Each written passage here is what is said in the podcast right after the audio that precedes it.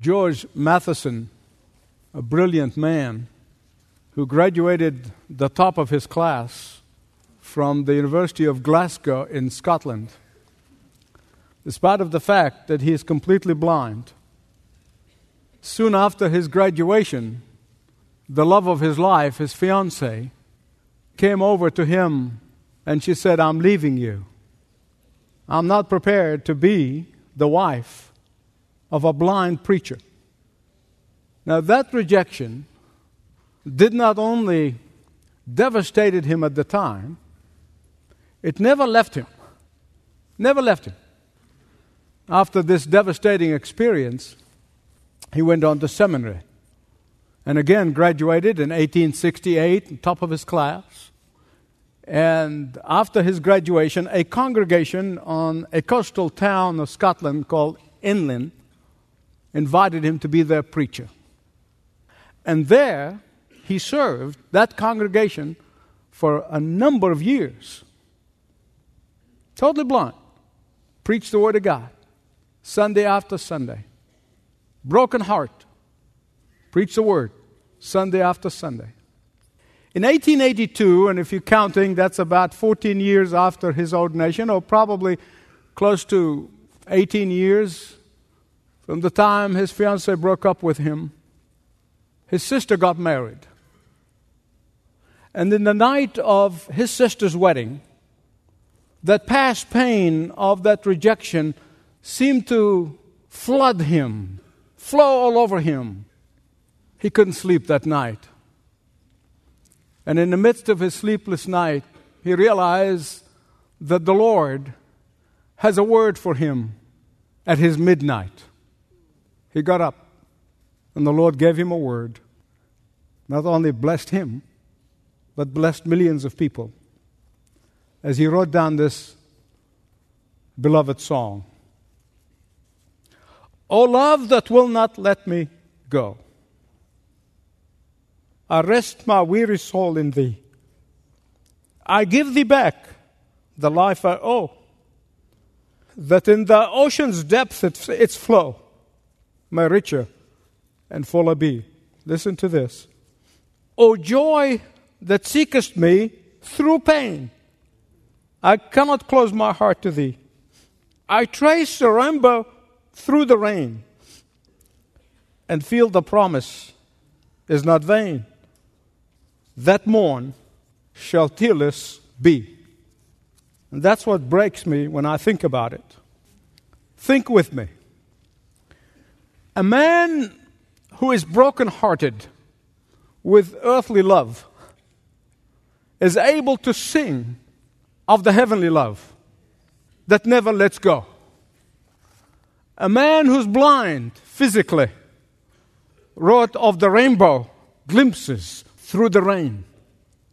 A man whose pain had not disappeared or dissipated, it, but his perspective has been changed and been transformed into a melody that God gave him at his midnight. This is a song of a man who learned to persevere in the midst of trials. Now, this is the second from the last of the series of messages from the Epistle of James, entitling it 12 Evidence of Faith. Here he comes to help us see the importance of perseverance and patience in the midst of life's trials. And it's found in James chapter 5, verses 7 to 12. Here, the Apostle James circles back to the very first one, the very first evidence of faith. In James chapter 1, verses 2 to 4. Consider it all what? Joy, my brothers, when you fall into trials. He comes back. Something you need to remember as the Apostle James, being inspired by the Holy Spirit to write these words the church, the believers, were facing one of the most and the severest of all persecutions, and many of them are being martyred. And James himself, soon after he wrote this epistle, he was martyred himself. And so, in the midst of this suffering, in the midst of this persecution, he writes these words. He tells us that the way you're going to experience perseverance and patience is when you look forward to that day. The day when God will right all wrongs. The day when God will perfectly heal the world in which we live. When God will fix all broken things. When God will restore all that was lost. He is saying to them, let the expectations of the coming of the Lord Jesus Christ be the source of your patience. Let the hope of that day of the coming of the Lord Jesus Christ be the source of your perseverance. Trace the rainbow through the rain. What does James mean by the word patience or perseverance? That word is coming out of the military, uh, out of soldiering. It means stand your ground when you feel you're running away. In the world of soldiering, a soldier who gets caught in the crossfire, shells are raining all around him. And that soldier, when he is in that kind of a situation, feels like being anywhere else except where he is. But the victory will not be won this way. And he is saying, You must carry on the fight. You must never give up. You must never quit. You must never surrender. You keep on going because the victory is around the corner. Now, some of you might be going through tough times right now. Some of you experiencing some harassment in the workplace. Some are experiencing being ostracized. Other experiencing mocking by non believing members of the family. Or you might be having an unbelieving spouse who is making it life difficult for you. Whatever it is you're going through, listen to me very carefully, please. Sometimes that attack can be so relentless. Sometimes that the experience of that suffering can be traumatic. Sometimes it's unbearable. But you must never give up. Because the word of God for you today is this stand your ground, be patient under fire. You might be facing a betrayal of a business partner, and you feel like the world is coming to an end. Stand your ground. Be patient under fire. Don't run and don't give up. Don't surrender. God is waiting for you to come to Him in prayer. And the question you must ask Him at those times God, what is it that you want me to learn? What is it you want to teach me? You see, whenever we go through trials and suffering that is not of our own making, and you have several questions that you want to ask God. I have a hunch, I can't prove it from the scripture, that James may have asked those questions because he seems, appears to me at least, he's answering some of these questions. And the question you're asking God in those times is God, how long can I be patient? When your world is collapsing around you, you can say, Lord, I am tempted to take matters into my own hands. God, I've prayed for so long and I can't seem to find an answer. James teaches us here the secret of patience, the secret of perseverance.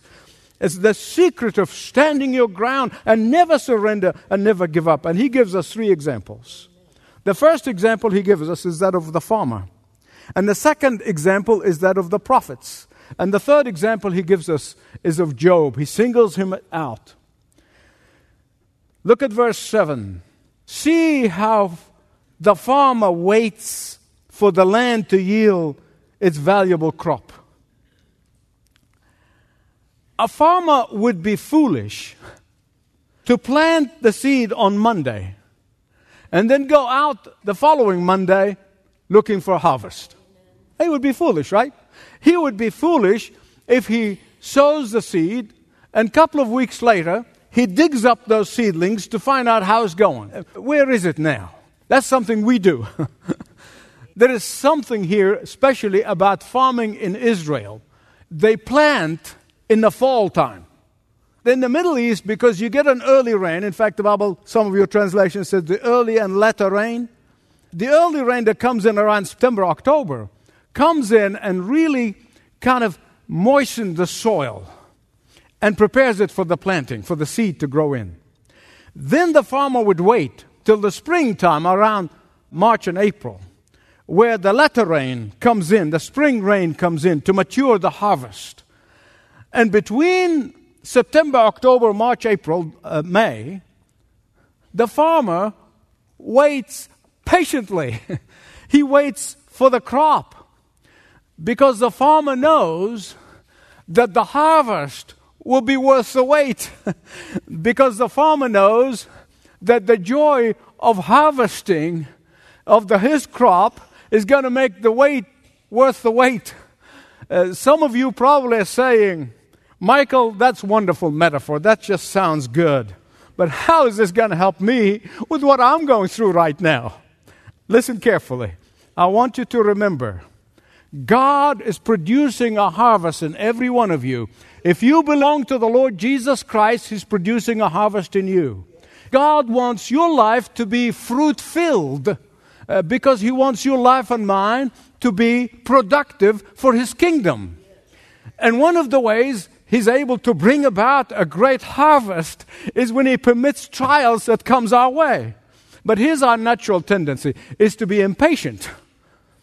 In fact, the greatest challenge every time I preach on the subject that God put me through something that tests me. and I always say, Lord, I do want to learn patience, but I wish you would hurry up.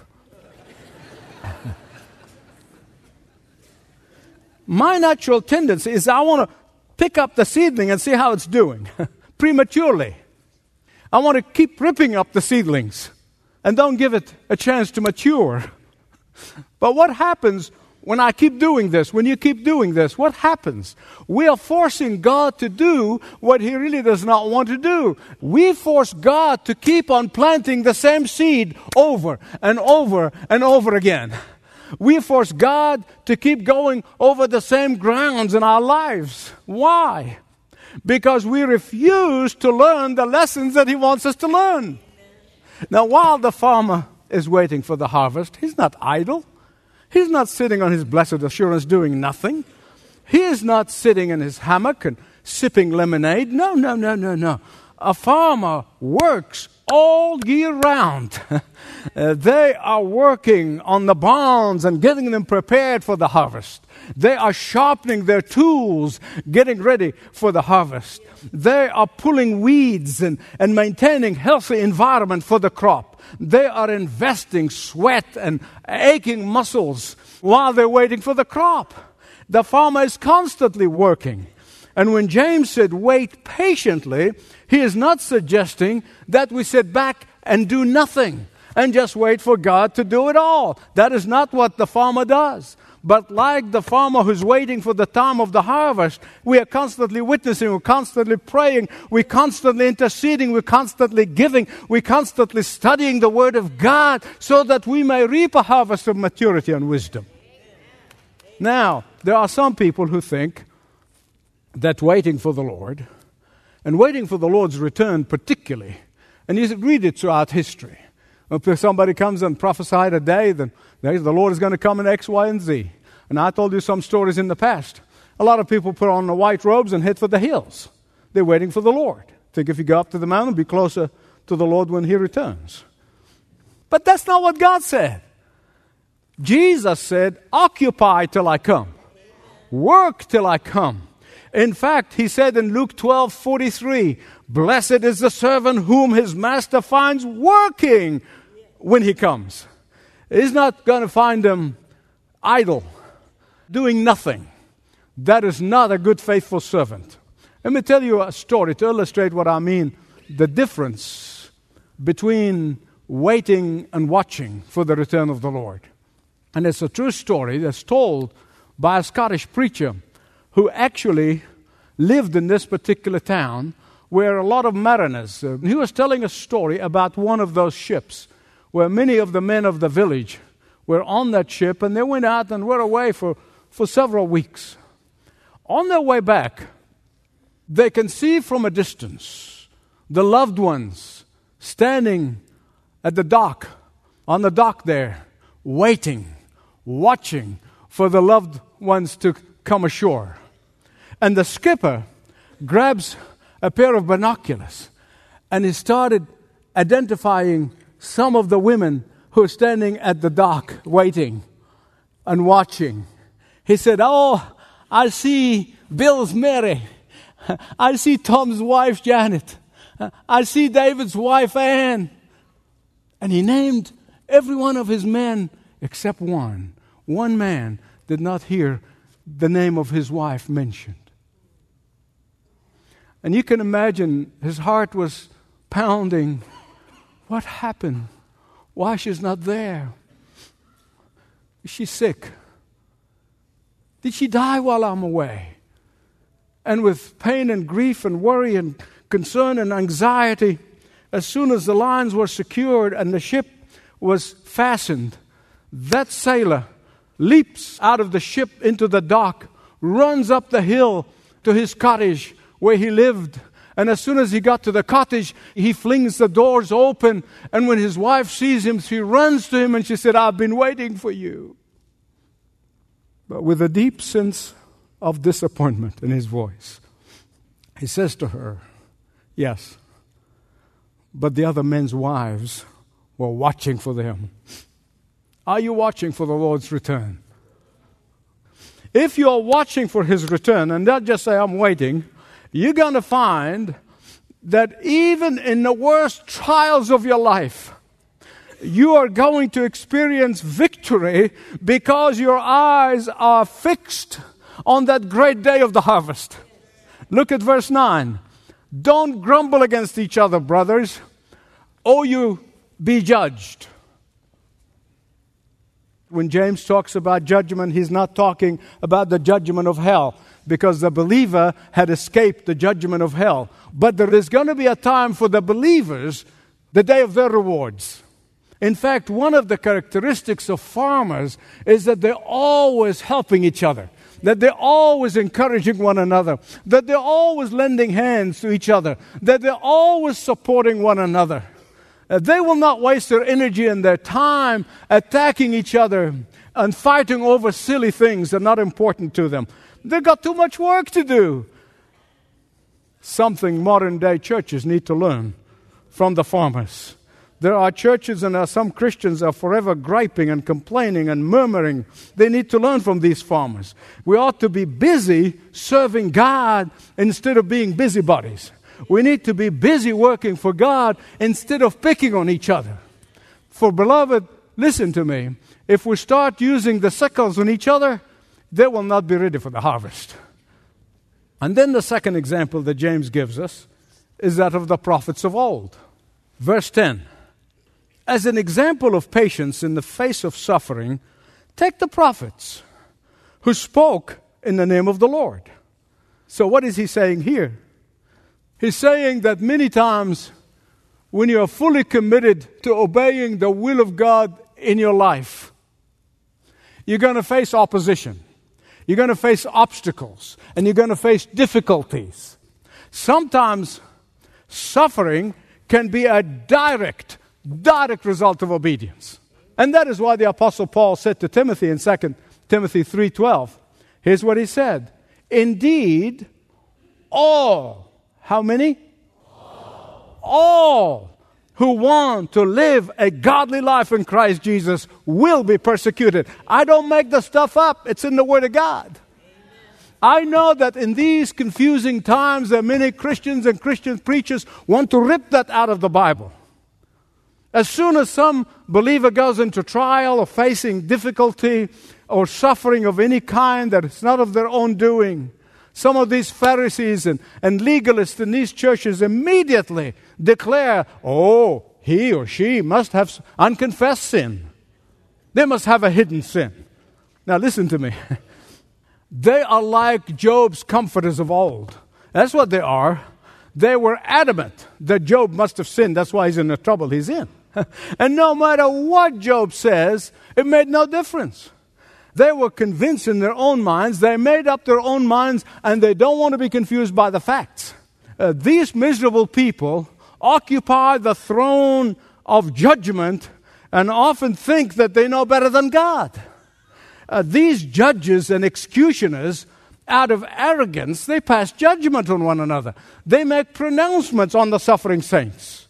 And beloved, I want to tell you that this is not only cruel, but most often these folks are covering for their own sins. But not only that, I want to speak to that faithful Christian who needlessly hard on themselves, who are constantly blaming themselves for everything.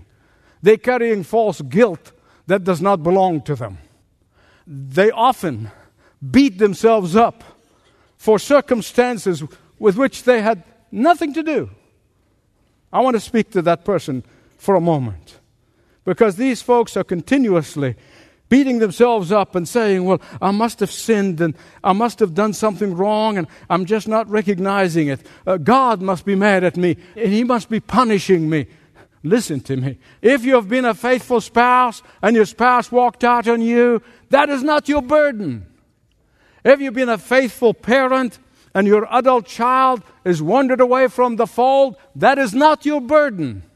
If you have been a hard-working, loyal employee and your boss is mistreating you, that is not your burden. If you have been diagnosed with a life-threatening illness, don't automatically assume that God is punishing you because of some sin. Listen to me. The Holy Spirit of God convicts us when we sin. And I've taught about this many times. When the Holy Spirit convicts you, you come to the Lord, you confess the sin, you repent of it, and you move on. Don't go over it again and again and again and again. That is not of God. Listen to me. This is not the God of the Bible. Maybe some other God. That's a false perception of our God because that is not our heavenly daddy. You see, God is not the God who delights in hurting his children and leaving them bewildered and confused. It was Paul's obedience to the will of God that brought him a whole bunch of sufferings from stoning to lashing to imprisonment to shipwreck. It was the obedience of the disciples. Every one of them was martyred, save one, the Apostle John. And the Old Testament saints that James is talking about here. Every one of them suffered for speaking the truth. And God gives them to us as an example for encouragement. They're showing us that suffering made them strong, not weak. Their suffering made them stand their ground, not run away. Elijah told Ahab it's going to be three and a half years without rain. And Elijah himself became a victim of that drought, but God took care of him. And when Daniel made up his mind that God must be obeyed above man, he ended up in the den of lions.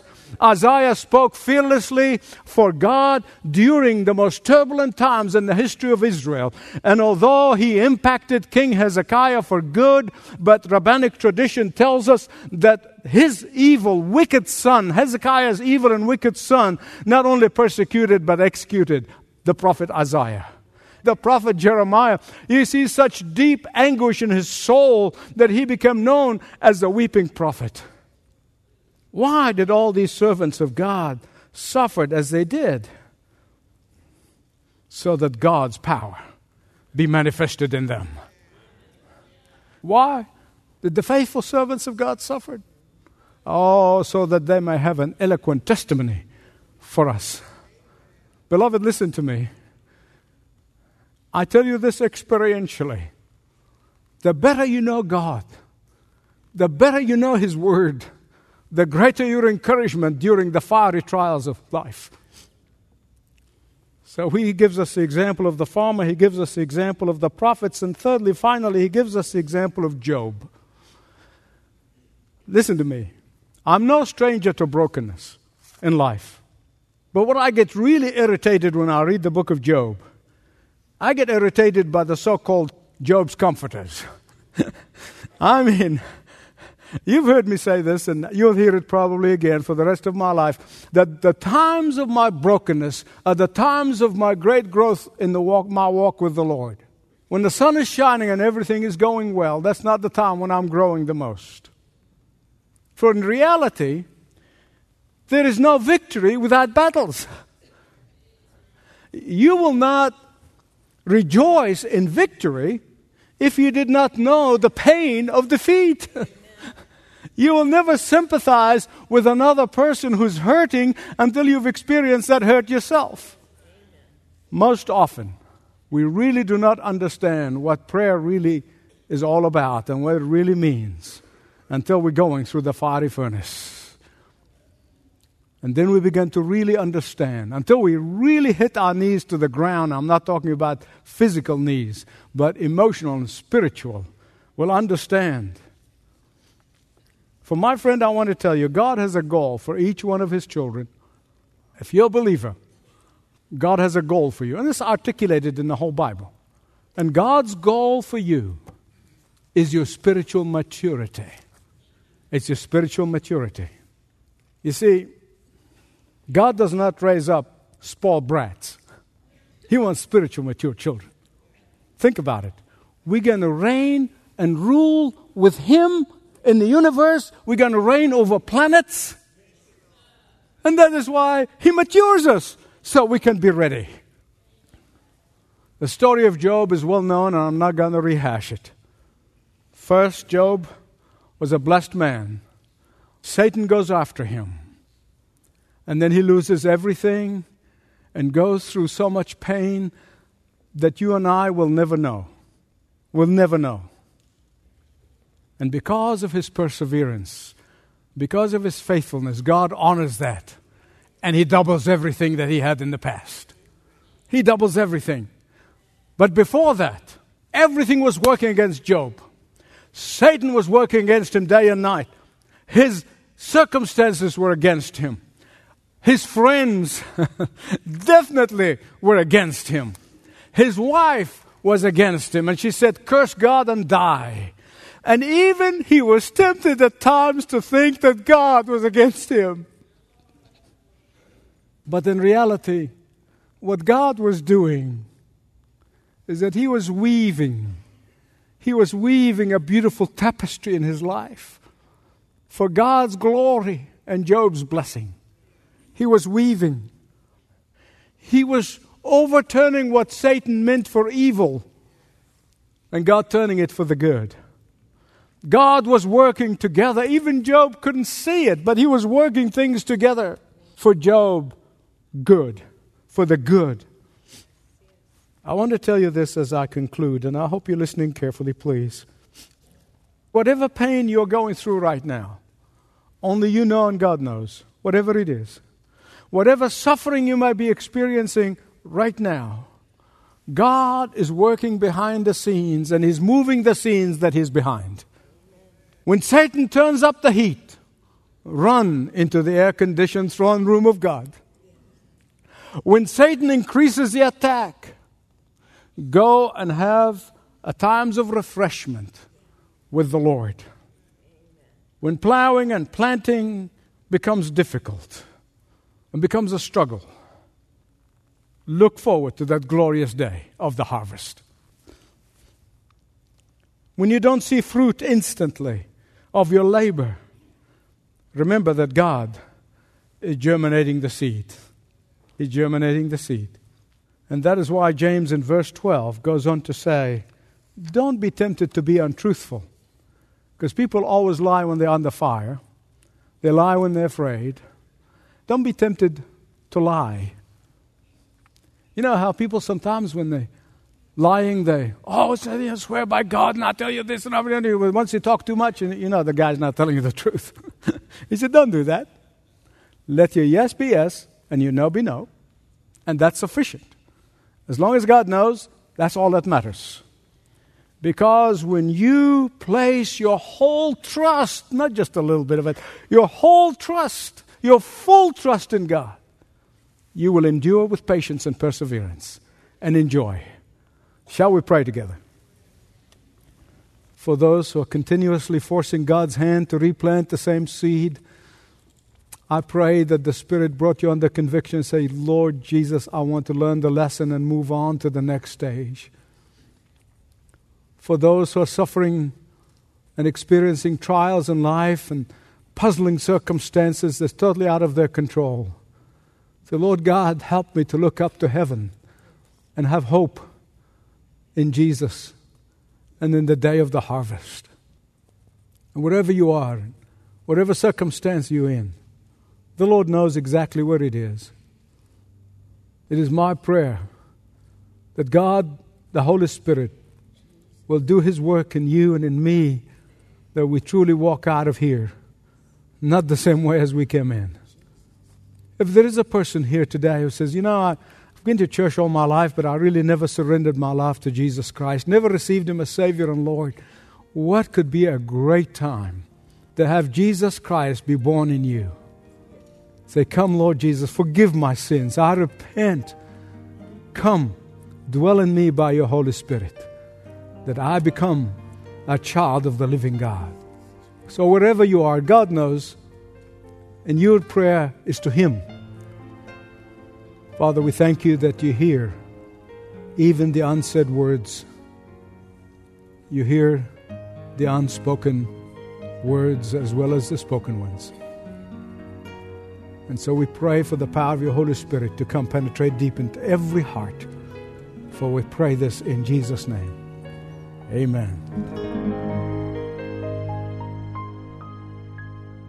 Thanks for listening to this message from Dr. Michael Youssef, recently featured on Leading the Way. If you'd like to know more about us, please visit ltw.org. That's ltw.org.